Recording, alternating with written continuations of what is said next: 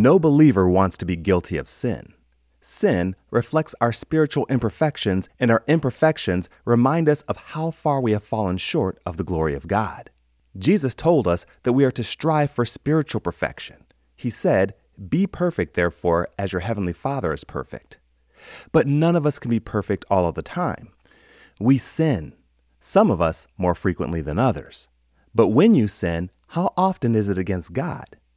Sometimes we sin against one another. We may let our anger get the best of us and say or do something towards someone else that is clearly against God's commands, His will, or His nature. We may betray someone, abuse someone, or curse someone.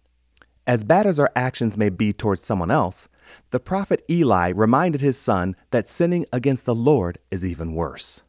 After learning how his sons showed no regard for the Lord by treating the Lord's offerings with contempt and sleeping with women who served at the entrance of the tent of meeting, he said in 1 Samuel chapter 2 verses 23 through 25, "Why do you do such things? I heard from all the people about these wicked deeds of yours. No, my sons, the report I hear spreading among the Lord's people is not good. If one person sins against another, God may mediate for the offender. But if anyone sins against the Lord, who will intercede for them?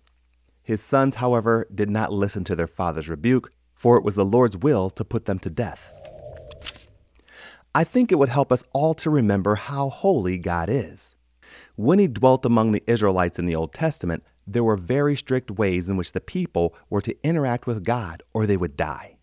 There were normal things that the Israelites would do or encounter that would make them unclean. There were laws and practices that they were expected to follow or they would be put to death. Laws and practices that Americans pay no attention to today. Our sins, whether great or small, cannot reside in the presence of a holy God. So when we sin against Him by behaving in ways that are in direct conflict with reverence for His holiness, we are no longer sinning against man, we are sinning against God.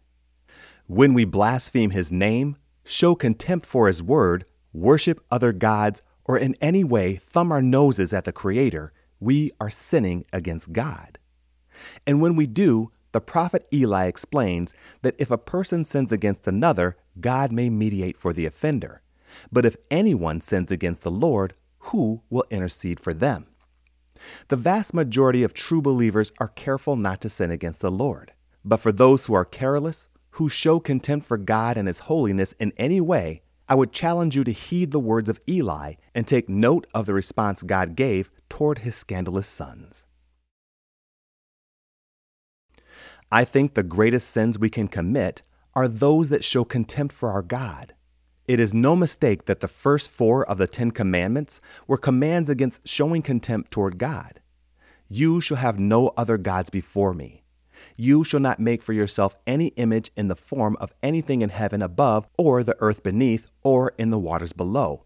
You shall not bow down to them or worship them, for I, the Lord your God, am a jealous God, punishing the children for the sin of the parents to the third and fourth generation of those who hate me but showing love to a thousand generations of those who love me and keep my commands.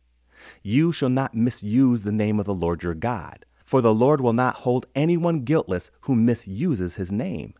Remember the Sabbath day by keeping it holy. It is true that we serve a God who forgives, a God who is gracious, a God who is slow to anger and abounding in love and faithfulness. But he is also holy, sovereign, and almighty. And as Eli reminded his sons, it would be better for us to sin against another than to sin against God. So I challenge you to reverently fear God. He has the power to save us or condemn us. As Jesus said, do not be afraid of the one who can kill the body but cannot kill the soul. Rather, be afraid of the one who can destroy both soul and body in hell. Thank you for listening to the Lord of My Life podcast, and be sure to visit our website at ktfproductions.com.